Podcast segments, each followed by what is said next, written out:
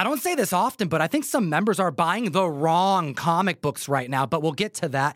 Enter to win this ASM 300 first appearance of Venom by going to comictom101.com, link in the description. There is a prompt that opens up on the landing page. Enter your email address in, and it qualifies you to win not just this book, but all giveaways going forward. We'll do the drawing at the end of January. Let's talk about the most trending comics in the world.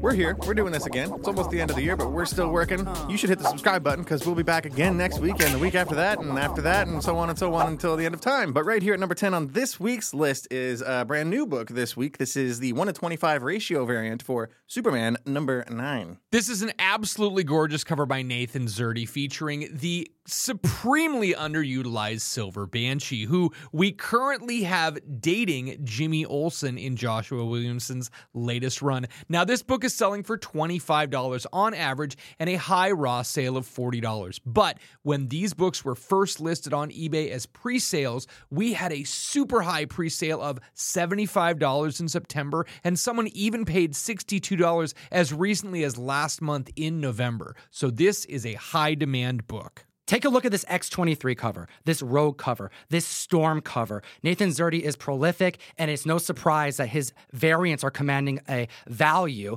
because they have routinely hit very impressive numbers all year long. Make sure to follow Szerdy1 over on Instagram to keep up on this artist.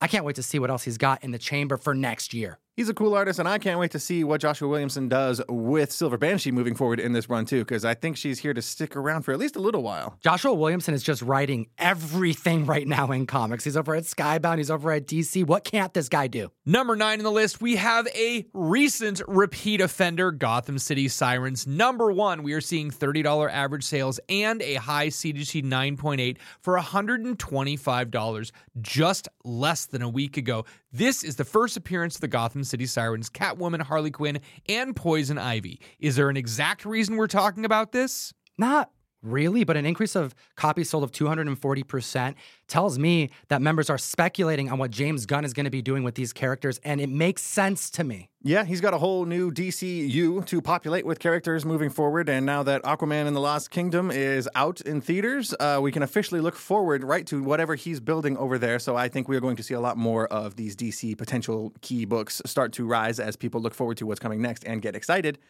Me personally, I don't know if we're going to see Margot Robbie again in the future as Harley Quinn. We are getting the return of John Cena as Peacemaker. We are getting Amanda Waller, who's getting her own spinoff show. We did get Weasel, who will be reappearing in Creature Commando. So there are a lot of characters from James Gunn's Suicide Squad movie who are making the transition to the new DCU, but we still don't have any word yet on Harley Quinn. Over on Threads, James Gunn was asked specifically about what Matt Reeves was going to be doing long-term in the DCU, because the Batman films are essentially Elseworlds, you know, Penguin, etc. What about the Arkham series? Well, to everyone's surprise, James Gunn said that the Arkham series will be part of the greater DCU, and that got people thinking about Harley Quinn and Poison Ivy. Very likely that they will also be part of the larger DCU, considering that Arkham is going to.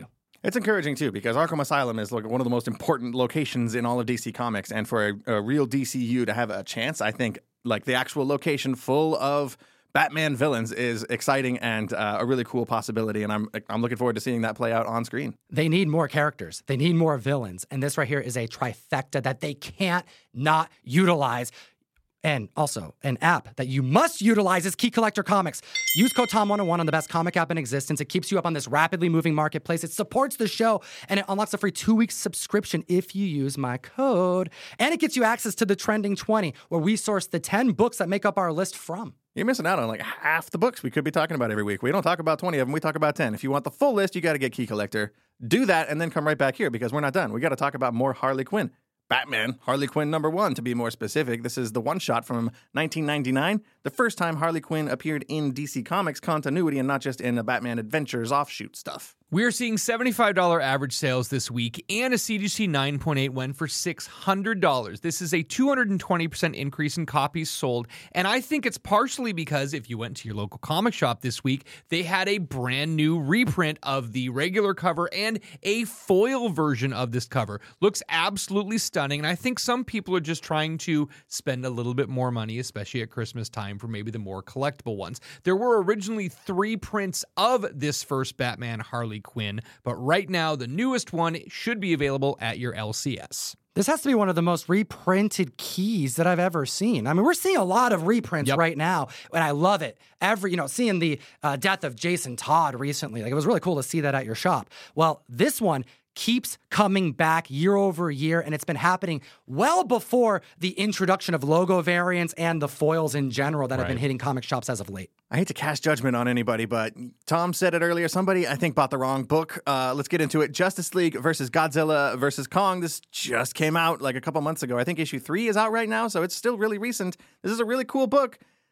Don't spend this much money on it, though. $5 average sales, a 9.8, in which there are only 10 copies graded on the census as of right now, hit $158. This book came out 6 weeks ago. This is absolutely insane. When I saw the high price on this, I'm like, is this a joke? Because we know there are more of them out there, and you could probably still go to your shop and get a copy for $5 off the shelf. I know there's a second print that is a little bit more in demand. I know that made it on, was that on the trending 20 as well? So that one's been selling as well in the $10 to $12 range. My favorite is actually the one that roars. There is a Godzilla and a King Kong variant, both of them when you open them up. Raw, absolutely. Like one of those cards, you buy a birthday card and it sings to you. That's what it is. So that's what the comic does.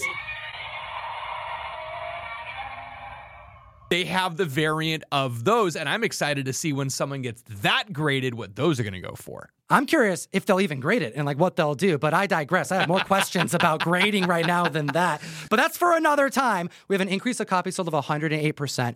Okay, before we get into what they should have bought in, it's very clear that this is all about Godzilla -1, and I applaud it. This book should be hot, damn it. It's a really good book. This is on my pull list. This is really fun. It's exactly what you get on the title. Justice League versus Godzilla versus King Kong. There's actually a whole bunch of other kaiju monsters in here, too, so the Justice League kind of has to split up and divide their strength. It's a really good book, and sometimes with these miniseries, they don't always hit it out of the park, but this one is really good, and it does deserve a spot on the list, but don't pay this much for it.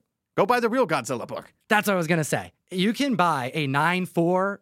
9.2 Godzilla 1 first U.S. appearance in comic books for what someone just paid for this. And considering there's only 10 copies on the census, I got to think that someone bought this as a gift or something like that, because there's going to be more that hit the census, especially after we just reported on the number. I actually thought we'd have more Aquaman books on the list this week, but Tom, have you seen the movie? Now, I will see the movie, just not in theaters, and I think that's probably similar to a lot of people watching this video. Let me know in the comment section below. I mean, it is the end of the era.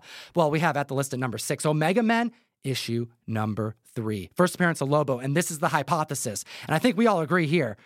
Jason Momoa is probably going to be cast as Lobo, but they can't do it until after this movie, which will bomb. Mm-hmm. Leaves the theater. I didn't think this movie would be very successful, but I am even surprised at how much it is just going under the radar. They put this movie out without a red carpet premiere, which I don't know if I've heard of. During the pandemic, maybe you could get away with that, but there's no reason to not have a premiere unless you are just fully admitting this movie is not going to succeed. You had all the Amber Heard stuff that happened earlier this year.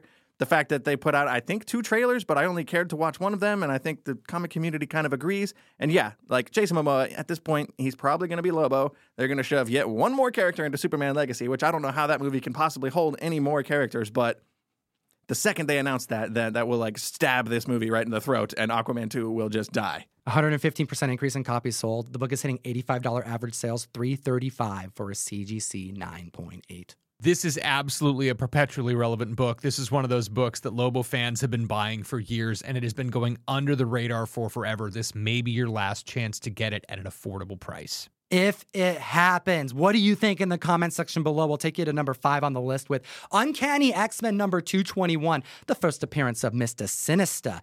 $75 average sales, 9.8. This is hitting $280. How does that feel? Because I love this book. He's not on the cover, but it's a perpetually relevant book, as you'd like to say, Russ, and I still think that this is a great price. $929 for a high tom. That's all I have to say.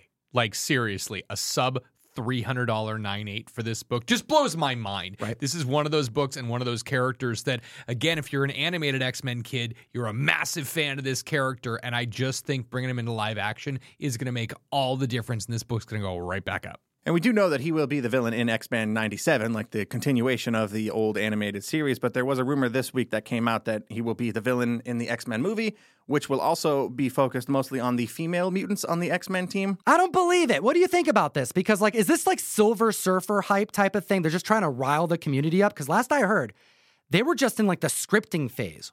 They made a very big, splashy announcement right when the strikes ended in, like, September that we're kind of opening the floodgates for anybody who's got an X-Men script to come submit your scripts, right? Marvel made kind of a big deal about hiring outside talent for an X-Men movie. And even in the Deadline article that announced that, they said that, like, this movie's kind of off in the distance, there's no firm release date, and that they probably wouldn't select a writer until the start of 2024, which tells me there's no script yet. There's no writer yet.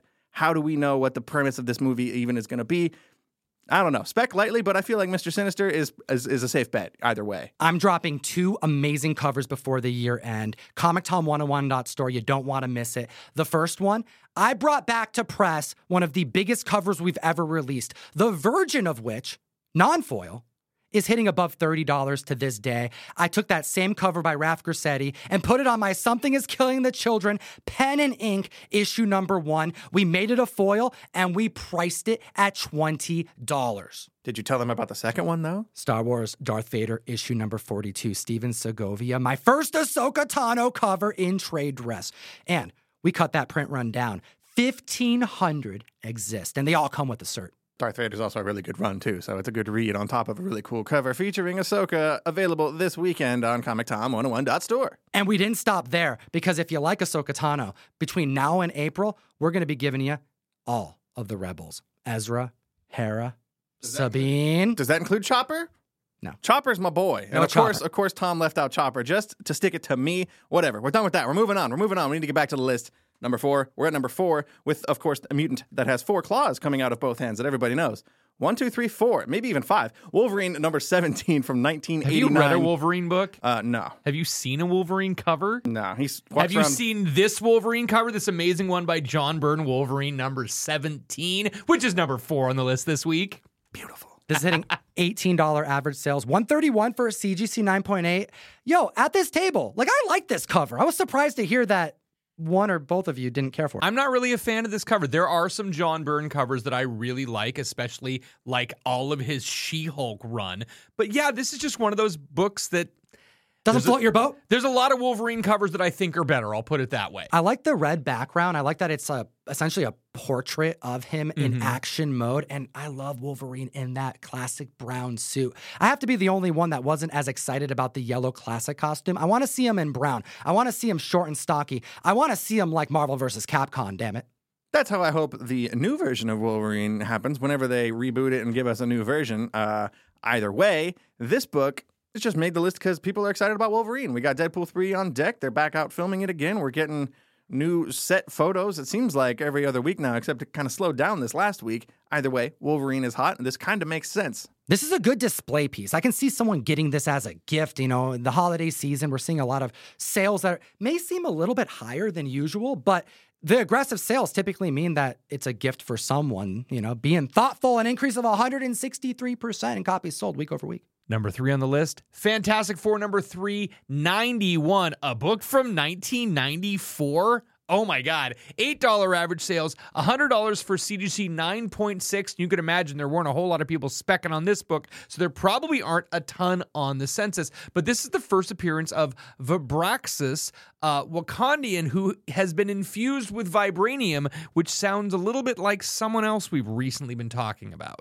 Yeah, Tosin's been on the minds of a lot of people. You know, they're doing some stuff over in the comics and vibranium and even the animation that's going to feature different time periods of Wakanda. We expect to see a lot of different characters in this new animated show. An increase of 167% for a book that only has 24 copies graded at a 9.8. Abysmal, especially for a Galactus cover. And is this an homage to FF49? I thought it was FF49. I don't even think it's a question. It looks exactly like that cover. It's very, very easy to mistake it. The corner box art is a pretty dead giveaway once you look a little closer. Dead giveaway. But yeah, I missed Tosin. You know, he was introduced all the way back in issue 3 of the previous run of Black Panther, and I've been on it ever since. We've had a new run. We're like 5 or 6 issues in with a new creative team, and Tosin is just completely MIA. So maybe that's a good reason to go grab that book, too, because like Tom was saying, this new Eyes of Wakanda animated series is going to feature... feasibly going to feature a whole bunch of different Wakandan characters from different eras. It makes sense to kind of look at different ones who might be worth picking up. Here's the proof that this book is spiking because of the show spec. This book at a 9.8 back in October sold for $62. We just reported on a $100 9.6. We also have to keep in mind that this came from the era of massively overprinting these books. There were a ton of shops out there in 1994, and while we don't have the exact print run on this, it's probably north of 100,000 raw copies were made. And that means there's a lot of them out there in quarter bins and dollar bins, and I think more high-grade copies are going to happen, especially if this is a character that they use. Batman 121, first appearance of Mr. Freeze by Rafa Grassetti on the cover. This is a one per box in the January mystery mail call. Every month you support what we do, and for $34.99, we send you a box of 4 to 5 comics, and this one is guaranteed one per box. This is the 51st trending video of the year, and we've been doing this video every week without skipping a beat for over 5. We're going on 6. If you want to support what we do, this is the best way to do it. Go to comictom101.com. Get some funny books from us. We put a lot of effort into it, and we appreciate every single person's support. We started this show with 25 members who gave us a chance. We've come a long way and want to keep doing it for you. I was going to say something else, but I don't think I can. I think he just said all that very beautifully. Why don't we just talk about Jonathan Majors? Sure. What's that guy doing? Has he been up to anything lately? I haven't heard anything. I'm not following him on Instagram, so I don't know. I heard some bad things. Kang the Conqueror, right? Didn't he's playing Kang the Conqueror, I think. Not anymore. All right, so number 2 on the list. I called this last week. Avengers number 8 is selling like a mofo. This is an expensive-ass comic for the first appearance of Kang, and a $2,300 average sale. The last 9.2 sale took place in December for $42.50. So when we tell you that there's an increase of 200% week over week in copies sold, that's a lot of damn money because everybody is dumping their copies. With the recent news and with the recent conclusion of the court case, we know that Marvel fired him, and it's kind of an unfortunate situation on all sides, but yeah, we are going to see people dumping this book probably over the next few weeks, and I expect to see prices continually going down. It makes me think this may be one of the best opportunities to secure a Kirby single-digit Silver Age classic. Yeah, I mean, it does suck, but you gotta look past the movies and back to the comics where this all started. This is single-digit Avengers, regardless of what's happening on screen. If you can, this is the best time to pick it up, I would imagine. The real question in my mind is what happens now? Are we getting a different actor to play Kang? Are we going to, like, Terrence Howard, Don Cheadle this thing and just swap him out with somebody? We've done it before, right? We all kind of just got over the different War Machine from way back in the day and just adapted to a new one. Yeah, I want to see Doom. Okay, but here's the thing. You guys want Dr. Doom to just come out of nowhere after all this Quantumania, Loki buildup, and then they're just going to be like, oh, nope, Kang, Doom. Have you ever read a Marvel comic book? Yeah, and then read another Marvel comic book that has nothing to do with the other one? That's what Marvel comics are like, Ryan. Let us know what you think in the comment section below, because I, for one, all for changing course, but you know what? Kang's introduction opened up the multiverse so that we can have different people play different characters. I mean, this is kind of what he set us up for. Just give us a different Kang and keep going. Like, that's the easiest. That's the easiest answer. Let's move on. I'm getting heated. Like and subscribe. We need the comic fam support. We need to serve Thor, the algorithm gods? I don't know, but we have the number 1 most trending book in the world 1 week until the end of the year, and it's an independent, low-print comic book. Hot damn. I feel like we got to give special props to this one right here. Beneath the Trees Where Nobody Sees, number 1. This just came out last month. We just talked about it last week when it made number 10 on the list, and 1 week later it has hopscotched every other book, including Kang, to make number 1 on the trending 10, which is a huge accomplishment in my opinion. We're seeing 260% increase in copies sold of this book. It's selling for about $20. We did see a CGC 9.8. There are slabs of this book already. One just sold for $85. Well, There's only 17 graded at a 9.8. The book's been out for a month, and CGC has been going kind of slow towards the end of the year, you know, to accommodate holiday. And, you know, I think a lot of people are on vacation over there. So I expect to see a lot more of these hit the census, which is why we're seeing a gap between highs here. In 1 month, it's sold as low as $85. So someone picking one up for $150 is clearly specking on it, getting the Stray Dogs treatment, which it has yet received. There's no option status. It's just a lot of community buzz on a dope book. So I was super excited when the second print came out last week. I got 10 copies of that, and we have been getting phone calls nonstop at the shop about this book. We actually had a bunch of guys come in on Wednesday. All three of them bought the second print and issue number 2. But the crazy thing is FOC, the final order cutoff this last week, had Beneath the Trees Where Nobody Sees number 3 on it. Nobody had added it to their pull list. Nobody had subscribed to it. No one was even talking about it. So while the internet community knows about it, while people are actively seeking for this book, the people who are subscribing are dropping the ball. Milgeek Comics, you know who you are. Add this to your pull, guys. I was in your shop yesterday, and there was one copy left of the second print on the wall, and I grabbed it, I looked at it, I put it back. I didn't want to be the guy to, you know, steal it from, you know, an actual customer. So you're welcome, whoever gets that last copy. In the last month, we got updates on Stray Dogs. And I mentioned Stray Dogs because it's a very similar situation here in that we have a kind of cutely drawn book that's actually more close to the horror genre than it is anything else. And I think that the community who has experienced the Stray Dogs hype is looking at this as great prime opportunity. Just don't get too crazy just yet, because Stray Dogs had a mighty fall. But in the last month, we got updates on Stray Dogs, which pushed it right back up. We also got updates because there is a new title called Ferals by Tony and Trish, and it is going to be based on some cats and kind of a zombie apocalypse feel. I am very excited for that to be coming out. Add all those books that we just hit you with onto your pull list. Have a happy holiday. We'll see you before the year end. And of course, as always, geek responsibly. Enough said. What the hell's going on with CDC? Peace.